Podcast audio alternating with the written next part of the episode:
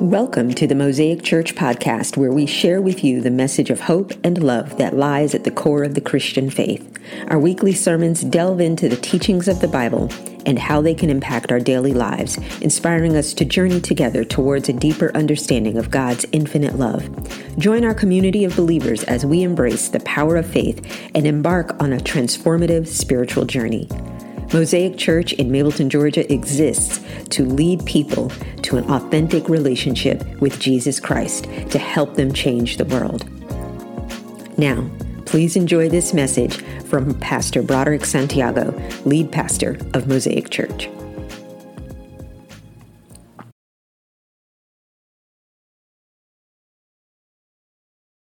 Today, we're going to conclude with our series entitled Reclaiming My Time. If you go back to week one, we talked about in order to reclaim your time, you have to set margin, right? In order to reclaim your time, you got to set some margin. Uh, uh, many of us operate on this side of heaven as if we have all the time in the world. We put stuff off like we're promised tomorrow. We, we put stuff off like we know what tomorrow is going to look like. Uh, we operate as if we have all the time in the world. We also talked about how we need to set margin with our emotional uh, selves. Like we have to set margin. Like we can't let everybody get all of our heart and they ain't giving nothing back to us, right? We can't let everybody get all of our emotional stuff and they ain't giving nothing back to us, right? We got to set margin there. And then we even talked about the importance of setting margin with your schedules. Who do you give your best time to? What's the first thing you do in the morning? We talked about that last week. Well, I would be remiss if I didn't take us to the next level that is of the utmost importance. And that is, well, we got to set margin with our finances. And I know some people might be like, okay, okay, Pastor, okay, Pastor. What does money have to do with time? Everything. You all have heard this saying before time is money and money is time. And you're like, nah, that's not true. I'm about to show you just how true that is. Watch this. This is a fact. Trust me on this. This is 100% factual, what I'm about to give you you will do two things with your money and your time. This is how they go together. Y'all ready? This is how it goes. With your time, you are either earning money or you're spending money. See how time and money go together? With your time, you are either earning money or spending money. And some of y'all sitting there like, not true. I come from work, that's my earning, and then I go home and I'm chilling. You go where? Home. You pay mortgage or rent? One of the two, I guarantee. Right? And then when you walked in your home, what'd you do? You cut the switch on. That, oh, power came on. You had to pay for that power. You were spending money. With our time, that's how, that's how we know time and money go together. With your time, you are either earning it or spending it. The flip side is that you could also be wasting it. I said earlier, just a minute ago, I said we operate as if we have all the time in the world. Many of us do. Contrary to that, we operate as also if we have all the money in the world and we spend it that way. I got all the money in the world. We spend frivolously. Uh, we, we, we, we don't spend wisely. We don't, we don't invest in something that is good that could bless somebody else's life instead of just ours. We, we, we operate, and this is here, hear me, that's because of where we are. We're in a capitalist society. We can't help that. It's in our DNA. It's part of our culture. It's who we are. We can't help that, but I want to help you with that today. Money is an important subject matter when it comes to God. Believe it or not. I'm not saying that because I'm trying to convince you of anything. If we read the Bible, there are about 500 scriptures, Old Testament and New, that deal with faith about 500 scriptures, Old Testament and New, that deal with prayer. There are over 2,000 scriptures that focus on generosity and money. I'll say that again. There are over 2,000 scriptures, Old Testament and New, that deal with generosity and money. I'll say it this way Do you realize that God talks about money in the Bible more than he even talks about hell? That's powerful. And the reason why God talks about money, the reason why generosity is such a, a, a, major point of talking about in the Bible, a major point of reference in the Bible, is because the number one competitor for your heart with God is money. God doesn't talk about money because he wants your money. The Bible doesn't have over 2,000 verses about money to get you to give more money. It's really to give your heart to God. But God sees the fact is, many of us, our heart belongs to our money. Well, Pastor, that's not true. Well, let's look at your lifestyle. If I were to ask everybody here, pull out your bank statement. Let's see where your spending went within the past 48 hours. You're like, no, no, no. You're gonna see some some Beyonce tickets. I bought that new Beyonce shirt. You know, I was at the ain't ain't nothing wrong with that. I wish I could have been at the B concert. You know, I wanted to be there. You know, ain't, ain't, hey, I like B. I love Jay. Jay's my man. Jay is dope. But I'm serious. In the past 48 hours, and some of y'all like, well, okay, don't go back a little further. Okay, pull your whole statement for the month. What percentage of it bless somebody else and not you? No judgment. I got to do the same thing. You understand what I'm saying? My whole point is what is pulling away from us having the greatest encounter with God? Everything that's connected with our money, lifestyle, money, bills, money, you know, all of these things, money. And God says, I just want your heart. Do you realize God doesn't need your money? If you were to write a check right now addressed to God, God ain't gonna reach down Go to Bank of America, Wells Fargo, whatever, and cash it. He doesn't need your money. He wants your heart. He wants your heart. But guess what? God doesn't need your money, but his bride does. God assembled the church for a reason. We're supposed to meet the needs of the people. We're supposed to be the ones that take care of the needs of the people, not the government. Us. And the only way we do that is through our tithe and our offering and our giving and things like that. Watch this. Do you realize that the hallmark of the early church were three areas? Right? So if we say we're a church in America or anywhere, we have to at least cover these basic things to say we are a church. To look like the church, the church that was born in the book of Acts, chapter 2, chapter 4, chapter go all the way through in Acts. Watch this. This is the hallmark the foundation of the church. And this is what we should look like. Ready? This is what they did. They met together at the Lord's temple for prayer every day. Amen, lights. They met with each other for supper at each other's house regularly, including the Lord's Supper. Amen, fans. They sold their possessions and gave it back to the church so nobody was ever in need. Thank you, carpet. The hallmark of the church, what church should look like, we should be doing those four things. We should be spending time together. We should be praying together. We should be giving of our, our resources so that others don't have a need. This is what church is. It's not programs. It's not having a dope worship band. It's not how well pastor could preach. It doesn't say anything about that. What did they do? They gave and they committed, just for the record, they did commit themselves to the apostles' teaching. They devoted themselves to the apostles' teaching. They devoted themselves. They were there, learners with notebooks in hand, taking notes, whatever they used to write. They were there, devoting themselves to the apostle teaching. They did not forsake that. That was the hallmark of, of, of what it is. Now, here's the thing how do we do that as a church? Now, the thing is, we say we're a New Testament church, and this is so crazy, it's so interesting. We're, new, we're a New Testament church, so when you mention tithe, immediately people are like, wait a minute, wait a minute, wait a minute, Doc. We're New Testament. We're no longer under the law. And I say, you know what? You are absolutely right. And if that is your reason for not giving a tithe, then I will say, then, then, then uh, I guess it's cool for me to murder you. What you mean? Well, that was under the law. I guess it's cool that I love that Mercedes you driving, so just go ahead and give me the keys because uh, I, it said I shouldn't covet, but shoot, since we ain't under the law, I'm coveting today, Jack. Give me the Mercedes. And you know what? Your wife looking good, boy. Let me smack her on the bottom.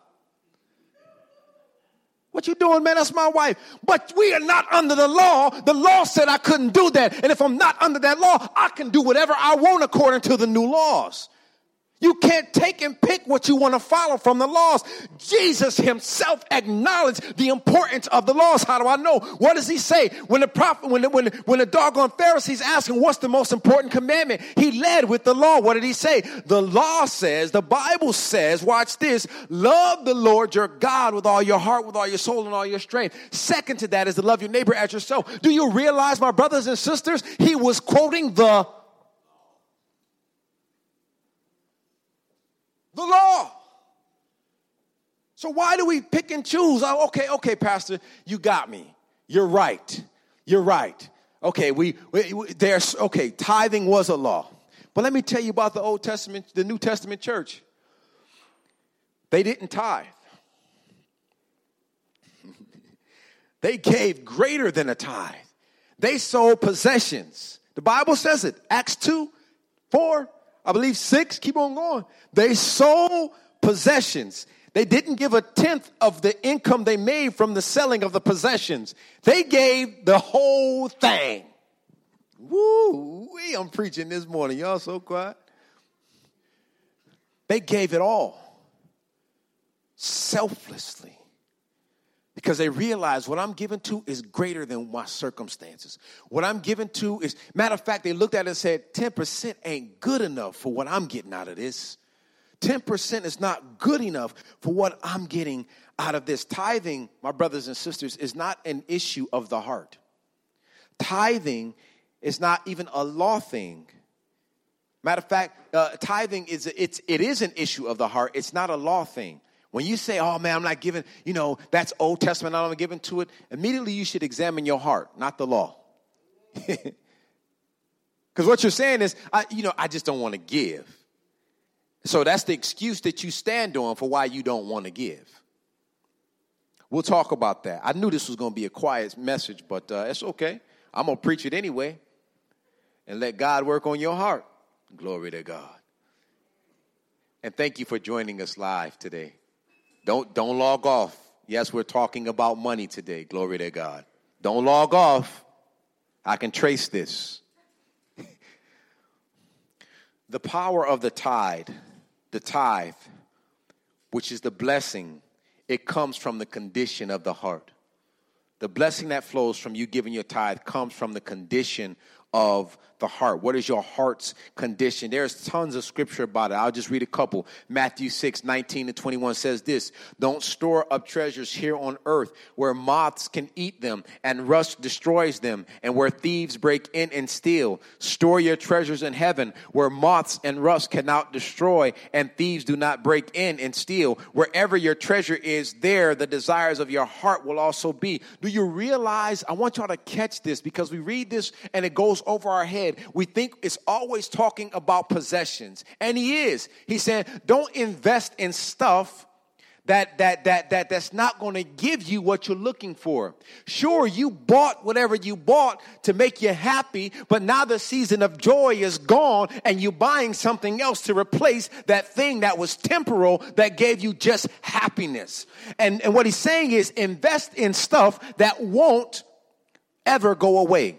In other words, Give a gift that keeps on giving. I say it this way if I was to give somebody something and they bought something with it, that something could lose its value. But if I gave them something beyond material wealth, something that changed their lives forever, perhaps a bit of wisdom, perhaps some instruction on how to have a better resume, if I gave them something that would change their life forever, they could take that thing that I gave them that was not monetary in value, but had wisdom connected to it, shared with somebody else, and they in turn shared with somebody else, and it keeps on giving. It's not the money we're talking about the possessions, it's about being possessed by the possessor. What has he done for you? That's what it's about. Proverbs 21 20 says this The wise have wealth and luxury, but fools spend whatever they have. I know I'm not talking to any fools in here because y'all are wise with y'all, y'all, y'all finances. Ain't no fools here. Amen. Let's go down one more scripture, and then uh, and, and then we'll go. Luke. Uh, matter, matter of fact, let's just take notes. If you're taking notes, let's go here. I want to share this with you. In our attempts to get the most of our lives, we end up losing control of our lives. Likewise, in our attempts to get the most of our money, we end up losing control of our financial stability. In our attempts to get the most of our money, we end up losing control of our financial stability. What do you mean, Pastor? If I put all my eggs into my job, I'm trusting that my job got me. I'm good. I got job security.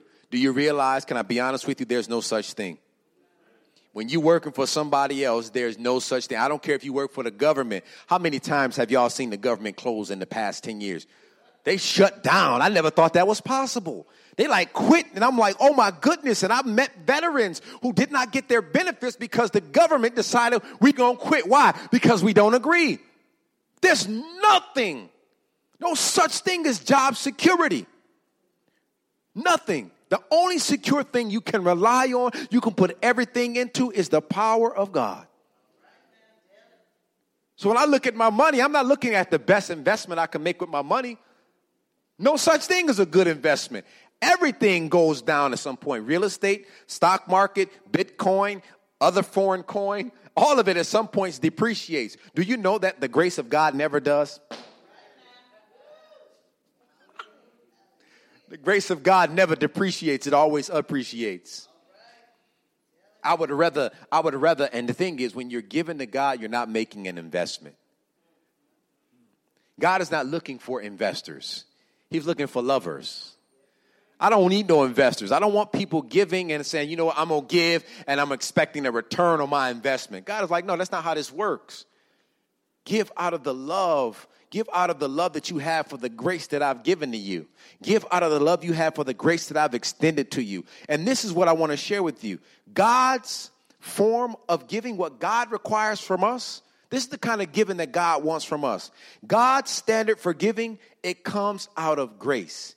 He wants you to give according to the amount of grace that you've received. Now, if I was to look at your tithing record, which I don't, and, and, and the grace that I know that God has given you, I would say, man, are you pleased with the grace that God has given you? Man, the AC is louder than y'all this morning.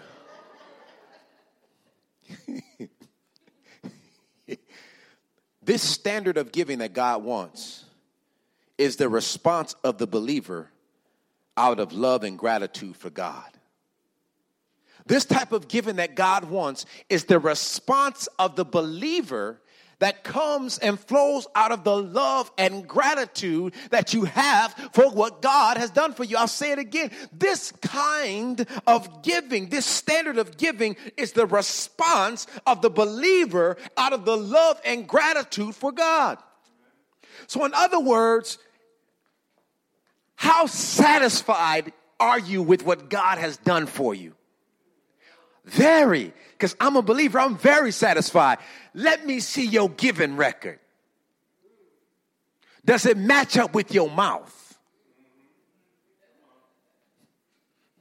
Thank you, Elder. Appreciate that, amen. That helped me out, encouraged me. Hear me.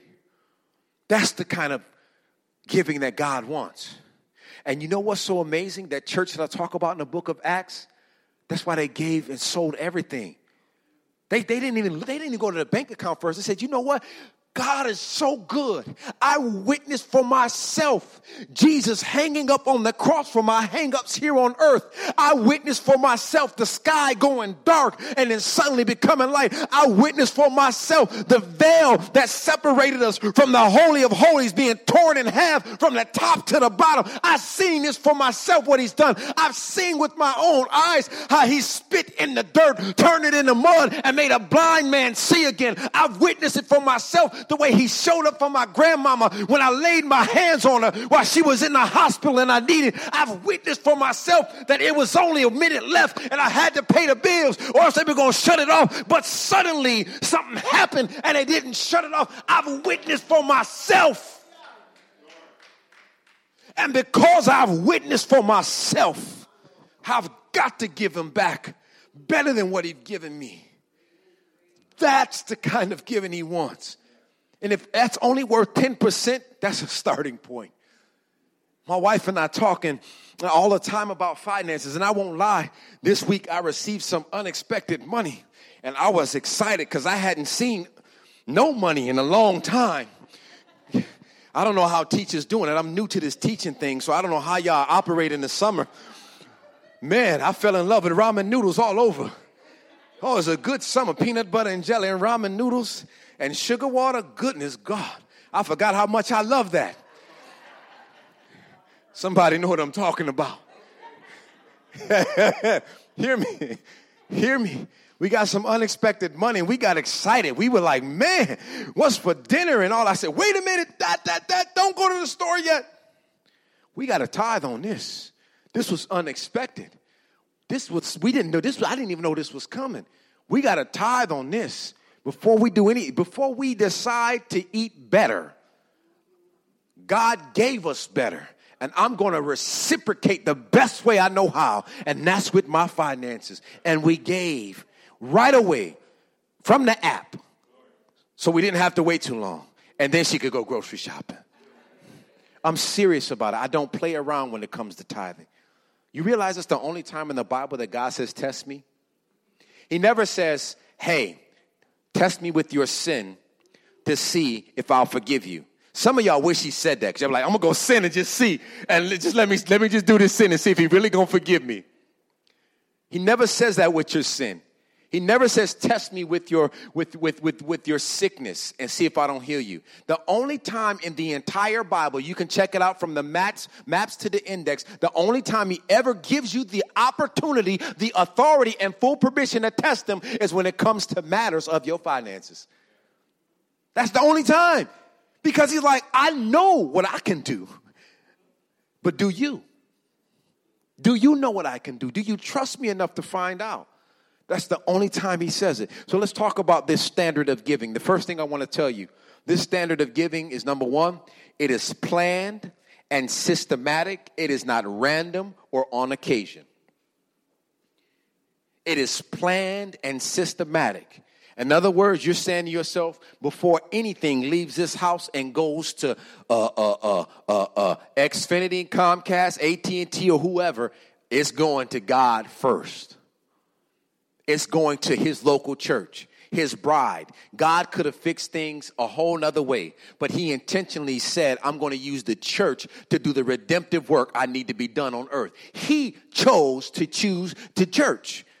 He chose us to do this. He could have done it another way. He chose us to do it, and he expects us to do it. He expects us to use finances and resources to do it. Okay, now you're stretching it, Pastor. Really? Well, Jesus, how many of you believe that Jesus is the Son of God? I say most of us in here, right? If you're a Christian, you believe that. Jesus, Son of God, some say God incarnate, came here on earth, right?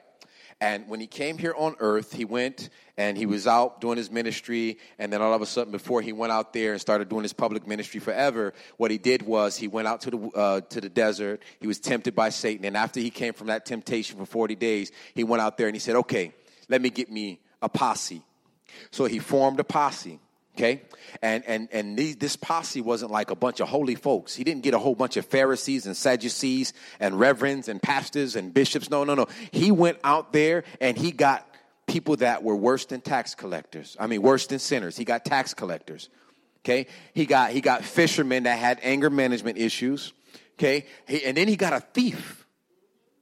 Well, how do I know he was a thief? Well, the Bible tells us that this guy named Judas, who was one of the disciples, uh, they, they were collecting money. Yeah, Jesus was collecting money while he was doing ministry. Y'all didn't know that? You got to read your Bible. Yeah, while they were doing ministry, they, they had a, a collection purse, the Bible tells us. And Judas was stealing from the collection purse. I don't want y'all to get caught up on Judas's stealing. I want y'all to get caught up on the fact that he was stealing something because they collected something. Jesus, the Son of God, collected money. What makes you think his bride don't need the money to do ministry? They collected to do the ministry work. We have to do the same thing. He laid out the model. It should be planned, systematic, not random or occasion. 1 Corinthians chapter 16 verses 2 through 3 says this. Regarding the relief offering for poor Christians that is being collected, you get the same instructions. He's talking to the church in Corinth. I gave the churches in Galatia. Every Sunday, now this is uh, the message version, I believe. Every Sunday, each of you make an offering and put it in safekeeping. Be as generous as you can. I'll say that again. Every Sunday, other translations will say at the beginning of the week. Okay? Sunday, that's today. Sunday, that's the beginning of the week on our calendar. Collect an offering.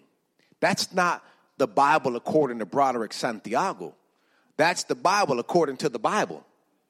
That's the Bible that, that you and I believe in. That's the Bible, the infallible, the inerrant word of God, the authoritative word on this earth. That is the word that comes from thus says the Lord through his apostle Paul. On Sunday, collect an offering and put it in safekeeping and be as generous as you can. The next scripture will, if you will continue to read it, will say, because he's coming back to collect it. Why? So that they can continue to do the work that they're doing. This is why they collect an offering. So that we can continue to do the work that we're doing. And unfortunately, some of the work that we're doing requires paying Georgia Power so that y'all can sit in here and have AC and lights so I can have somebody to say amen to. Y'all walking with me this morning? Second thing I want to share with you this type of giving, this standard of giving, it's not based on feelings, but obedience in response to God's love. It's not based on, you know what, I feel that was a good message today. Man, that spoke to me. I'm going to give today. And then next week, uh, that one, it was all right. He was, he was pretty good. It was all right. I, I might give something today. It's not based upon your feelings or how you feel. It's based upon your obedience out of your love for God, based upon your obedience out of your love for God. Watch this. As believers, we should give out of an inner motivation, not an outward pressure. Don't give because, you know, Pastor man, all right, he keep asking, today I'm gonna get, today's the day I'm gonna, no, no, no. Matter of fact, God says it this way. Watch this. He's like, he's like, he's like, in other words, if you don't, if you're not happy about giving, don't give. Don't give me that cursed money. Don't give me that. Give because you appreciate what I've done for you in your life. Give because you, you remember what I did for your mama. Give because you remember what I did for your grandmama. Give because you remember that accident you were in and, and they said you were pronounced dead, but guess what? You're breathing today. Give because that job that you asked me for, I gave you. Hmm. Give because you know you were not qualified based upon your credit score for that house, but oh my, I gave it to you. Give because every time you open your mouth to ask me for something, I never said no. I gave. Give because you appreciate. You appreciate what I give to you. This is what God is saying. Give out of the love of your heart. Give out of it. Matter of fact, the Bible says this, Second Corinthians 9 7. You must, you must each decide in your heart how much to give. And don't give reluctantly or in response to pressure, for God loves a person who gives cheerfully. I want to play a video for y'all. Brother Franklin. Y'all probably seen this video, but this guy gets it. Watch this. That word in the Bible, cheerful. Literal translation in the Greek, foolishly. Foolishly. Now, if I can look at other biblical examples of people who did something foolishly out of the grace and love they had and admiration for God, we can look at King David, who was just so uh, jubilant and so excited about what God had done for him and how God had carried him. That David is out in the courtyard, the king of all of the people, not caring about his demeanor, but he shouted and praised God till his clothes came off. I look at Brother Franklin and he gets it. He gets it. You said you was going to do a second service. No, I'm just I challenge Elder Danny to do that. Hear me. Hear my heart. That you know, when I first saw that video, I laughed. I was like, "Oh, that's funny," but I'm curious. I said, "You know, well, what would cause this guy to do that?" And notice nobody in the congregation is judging him. Nobody's laughing at him. Nobody's like, "Get this fool." They're like, "Yo, you know why they were like that? They know his testimony in your own time, I dare you to Google or look on YouTube for Brother Franklin's testimony. Literally, type in Brother Franklin's testimony, and he talks about this why he gets excited when it comes time for giving. He'll tell you that the only way that he can reciprocate what God has done for him is through his finances. He gets excited because now it's my time to give back to you what you've given to me. Life hasn't been perfect, but God, you're good to me. Brother Franklin has defied death not once, but twice. He's lost children to death. He's gone through a whole bunch, but God has spared this man. Look up his testimony. And when it's time for him to give, he says, The only way I can reciprocate what God has done for me is to do my little thing. Whatever that, i I've got to dance. I'm, I'm too, I can't hold it in how excited and how appreciative I am for God loving me. He didn't have to, but He did. For what I've gone through, He didn't have to, but He did. And the only way I can reciprocate that is I'm going to dance and look crazy during that time where I can give back to Him what He's done for me. And what I'm giving to Him, that ain't enough. It's not enough. It's not enough. He gets it. People in other countries get it. We sit in here, we have a service that lasts approximately an hour and maybe 15 to 30 minutes. Other countries, they don't leave until a breakthrough happens. They get up at before the sun comes up, walk 15, 20 miles sometimes to church.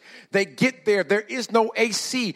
Better yet, sometimes there are no walls, just a roof on the top. And they get there and start praising and worshiping until breakthrough happens. They might take a break and grab a bite to eat, but they come back and they back at it again. Sunday is a holy day and it's not to be played with. We got a lot to learn here in this country. We got to get back to that place where, where God is, the, is, is, is at the forefront of our lives. And then we're reciprocating His grace the best way we know how. And one way we do that is through our tithe and our offering. Through our tithe and our offering. This is so important. It's not based on your feelings, but out of obedience in response to God's love. Can I talk about that word obedience?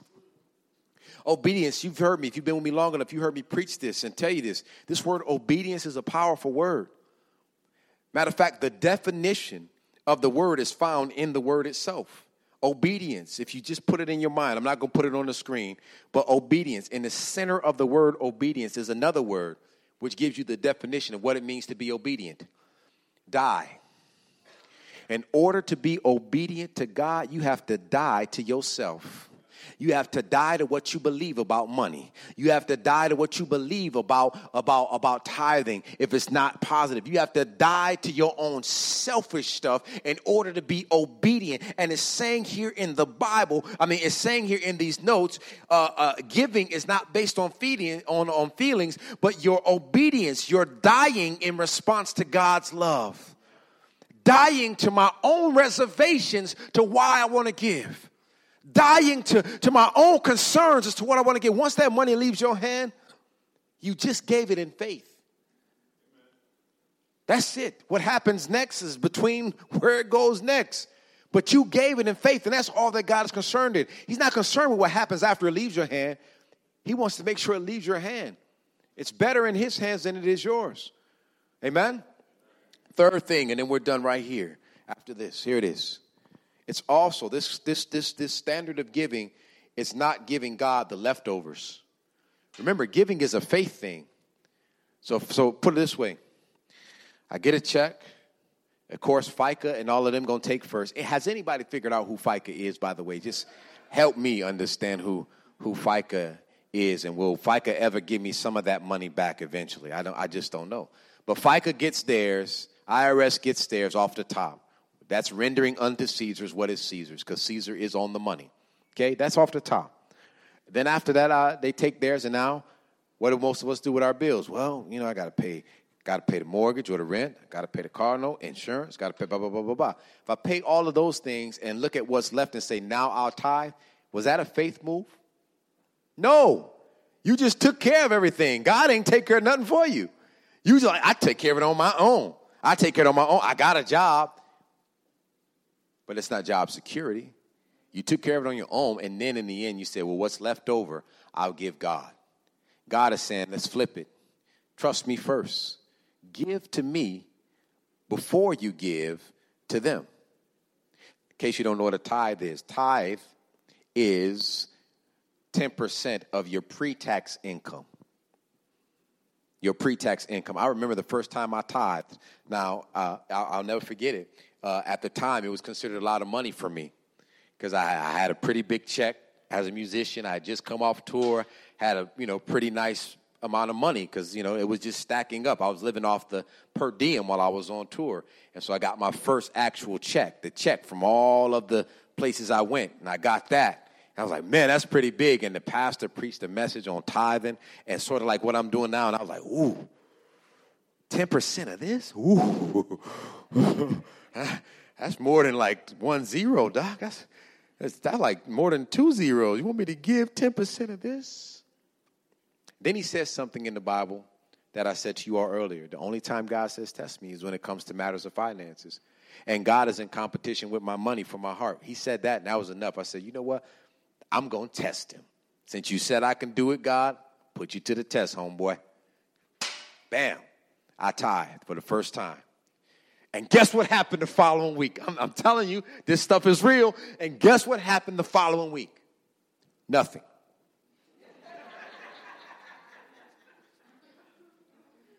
I'm like, yo, I'm testing you and you are failing right now.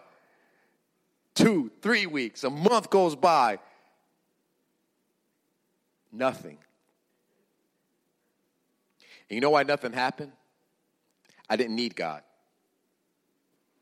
I didn't, there wasn't an opportunity for God to show me His grace. I had to get to a point where I had nothing left in my coffers. I had to get to a point where I was broke. And I was like, oh my goodness, I was broke. and I go to church. I got enough to, to fill my tank up or give. I said, I'm going to give. I believe I'll make it back. I gave my tithe that day. I never forget it at Turner Chapel AME in Marietta, in Marietta, Georgia. Here, I gave my tithe that day, and it was just it was a little tithe because that's all I had in my pocket. I gave my tithe that day. I got in the car, and I instantly got a call to go back on the road again for touring again. And this time, it was more money than the first time I went on tour. He showed up and showed out. I thought it would happen right away, but it wouldn't happen until I needed him. That's the same thing with you. God says, listen, He will open up the windows of heaven and pour out a blessing so big you don't have enough room on this side of heaven to receive it. And a lot of times, what we do is we give, and I'm expecting the return to be in finances. I give and I'm expecting him to bless me with what I gave him. But sometimes it's not that. Sometimes it's you right now going through something and you get a diagnosis from your doctor saying you have something that's incurable. And this is when you need God. And God will say, I didn't forget I did not forget your obedience. I did not forget your love. I did not forget how you put me first. I got you. And your doctors are confused with what happened. It was your faith, it was your obedience that got you that blessing. The blessing doesn't always come back monetarily, it comes back in the form that you needed most. That's what he's talking about. He says, I'll open up the windows of heaven and pour out a blessing so big that you don't have enough room on earth to receive. What he's saying is, the blessing I'm going to give you, nobody on earth could do for you. That healing that you needed, there was no cure for, but guess what? I got it. That financial breakthrough you needed, you didn't have enough money. Guess what? I got more money than you need. that relationship, your heart needed to be mended at that time, you were thinking about quitting, guess what? I got enough love for you to carry you through eternity. What I got, nobody on earth can give you. This is why it's so big, you don't have enough room to receive it. Nobody on earth is qualified to give you what only I, the Lord, can give you. That's what he means when I open up the windows of heaven and part a blessing so big you don't receive. Watch this. God doesn't need the leftovers. Let's go to Deuteronomy chapter 14, verse 23. And I'm going to read the Living Bible translation. I love this. Why do we tithe? Why do we tithe, Pastor B? Watch this. It says this Bring the tithe to eat before the Lord your God at the place he has chose that he shall choose as his sanctuary. This applies to your tithes of grain, new wine, olive oil, and the firstborn of your flocks and herds. The purpose of tithing, catch this, is to teach you always to put God first in your lives. That's scripture. That's scripture. That ain't even me. The purpose of tithing is to put God first in your lives. That's not Broderick Santiago. That's the B I B L E. Yes, that's y'all. Y'all know the song. Listen, that's in the Bible. We tithe so that we learn, we're disciplined to learn to put God first. Paying your bills on your own before you pay God or take care of God is not a faith thing.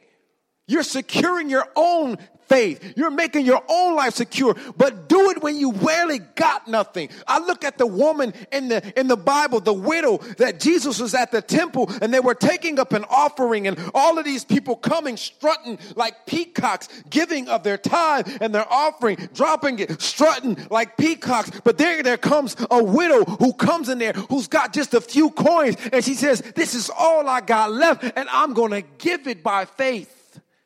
And Jesus said, That woman, that woman is blessed. You others coming in here strutting like peacocks, yeah, that's cool, that's nice, you look good, I like your walk, you got a little swag, but sister girl right here who don't have any more income, you got to understand what the Bible is saying. This was a widow. Her source of income came from her husband. She's a widow. Her husband is dead. Unless she has sons, and a skill set to supplement the loss of that income, she very well may have to turn herself into a prostitute to make a living. This is why prostitution is in the Bible. That's what they did. If you were a woman married and your husband died and you became a widow, if you had no sons and you had no skill set to do a, a job that would bring you money, many women turned to prostitution. This woman, two coins left in her pocket, no husband to provide for, said, I'm going to step out on faith and give. Not that I want a return on my investment, because this is not an investment. This is an operation of faith. This is a movement of faith. I'm going to give so that I can be taken care of, not by a man, but by God Himself. She gave. There's a woman that comes to this church I love so much. I love you all, by the way. But when I think of this widow, I think of this beautiful soul that I was hoping would be here today. She's not because I like to pick on her. Miss Willie Mae Moss. I will tell you, Miss Willie Mae Moss, you've seen her. She comes, she sits her in the second row or so. Miss Willie Mae Moss will come to church and she gives consistently her tithe and her offering. There are days, though, where she's not feeling well and she can't make it to church. She will call me before the sun comes up. Pastor, I just want to let you know I'm not feeling good today. I'm not going to be in church, but I need you to come by and pick up my little tithe. I need to make sure you pick up. And she says, my little tithe, that's what she calls it. No matter what's going on, whether she's in the church or out the church, she's going to give her tithe, not because she's expecting a return on her investment, but she knows just how good God has been to her in her life. How God not just covered her, but covered her children and her grandchildren. How God not just took care of her grandchildren, but took care of their parents and took care of their friends and their siblings. She knows that God has blessed her so much that no matter what, even if I can't get to your church, Lord, I'm going to give back to you for what you've given to me. She reminds me of that widow who says, All I got is a couple coins, and I know my husband's gone, but you know what? I trust you nonetheless. You've been so good to let me have the husband I had for the time I had him. I'm going to give what I have left to you because I know that you'll take care of me. You may not multiply but you're going to take care of me. And she gave to God. And you and I, my brothers and sisters, we need to do that. God deserves the best, not just what is convenient. If we love God with all our heart, all our soul, all our mind, and our strength, then we won't just give him what's left over after the bills are paid. We would put him first in our lives. When we give, we shouldn't think, my brothers and sisters, how much do I have to give? When we come to church to give, we should think, how much can I give? And let me fix that so you understand what I mean. God, how much will you allow me to give back that will match up to what you've done for me? How much will you allow me to pour back into what you've done for me? How much, how much can I give? How much room do I have? Do you have enough room to receive what I would like to give, God? That's the heart of the believer that believes that God has been good to them. That's the type of giving. Not how much do I have left to give? How much can I give, God? How much will you allow me to give to you today? How much will you allow for me to pour into your ministry? How much will you allow for me to give unto you, God? How can I reciprocate how good you've been to me? That ain't enough, God. I've got to give you everything I've got. You've been so good. You're better to me than I deserve, God. How much will you allow me to give to show you just how much I love you? How much would you allow me to give? That's what needs to be on the heart of every person that comes in here that says they are a believer. It's not a money thing. It's a heart thing. And if you've been sitting here for the past 35, 40 minutes thinking that I've been talking about money, you've missed the entire message. I've talked about your heart and how much control money has on your heart. It's all been about heart. This whole message is about your heart. This whole message is about your heart. Second Corinthians 8 4. Watch this. They begged us again and again for the privilege of sharing in the gift for the believers in Jerusalem. Catch that. They begged, Paul, please. Wait, wait, wait. You can't take that offering to them without our offering connected to it. Please let us give. Let me tell you about this church that begged to be a part of it. They were broke. They were broke. They were broke financially. They were broke spiritually. This church had faced great persecution. And they said, Paul, please, wait, wait, wait, apostle. Don't you dare go without us giving. I know you didn't ask us because you see our predicament, but don't let our current circumstance prevent us from our heavenly blessing. Let us please be a part of this because we know that better in the hands of God, what he can do with the little bit that we'll give. We know that he can multiply it so others are blessed by it. Paul, don't don't you dare go to Jerusalem without taking what we got to give. How many people in here feel that way? Don't you dare close this service, Pastor, without giving us a chance to give so that we can be a, blessing to this community in Mableton. Don't you dare let us leave this place without, without letting us be a part of God's great plan of reconciliation and redemption to all of humanity. Don't you dare let us leave. A great model of that is this guy, phenomenal pastor, and I'm closing, Francis Chan. I love Francis Chan. He's an uh, amazing pastor, motivational speaker, author, you name it. He wrote a book several years ago entitled Crazy Love. Now, he's the founder of a mega church. And he decided, as after he had a heart uh, moment with God and checked his heart, he decided, you know what? This church that I'm pastoring, I'm only going to take $36,000 as a salary because this book that I just wrote is doing really good. The book, from just the royalties alone, was valued at $2 million. Just the royalties from the book. And the book is still on the national bestsellers list to date. This is several years ago. This book's royalties were valued at 2 million. Francis Chan said, I'm taking 36 salary from the church, and then I'm only going to take 10% of the royalties from this book and I'm going to give 90% of it away. Man, I'm working for that. I'm working to get to that point where I say, you know what, God, I want to give more away than I'm living off of. Francis Chan gets it.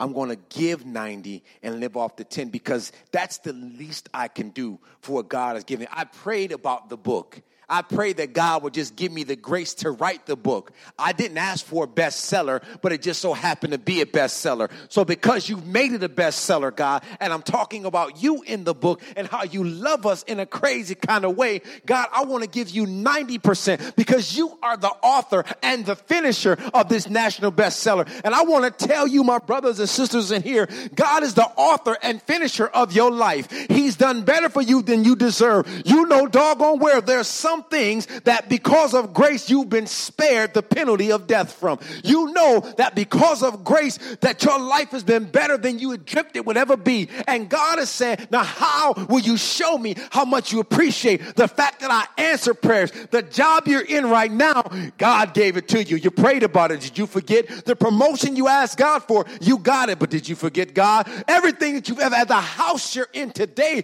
you prayed about it. The mortgage you have today, you prayed about about it. The children you have today, you prayed about them. God gave you everything you ever asked for plus some, and how have you reciprocated? Grace giving looks like this. It looks like the nail pierced hands of the Lord Jesus, who gave himself so that we might be rescued from the wrath of God. And grace giving says this Lord, you gave all for me. What can I give back to you? And I want you guys to ponder this as I close. How much is God's grace worth to you? How much is God's grace worth to you? Thank you for joining us today. Our prayer is that Pastor B said something that moves you closer to Jesus. If you enjoyed listening to our podcast, we would like to invite you to follow us on social media at Mosaic Mableton and visit us at our website at wearemosaicchurch.org. You can learn more information about our church, ways to support our ministry through financial donations, stay updated on upcoming events, and find resources to support your spiritual journey. We would be delighted to welcome you in person on Sunday mornings to worship and connect with others, our doors are always open to those seeking a place to grow and explore their faith. Thanks for tuning in, and may God bless you on your spiritual journey.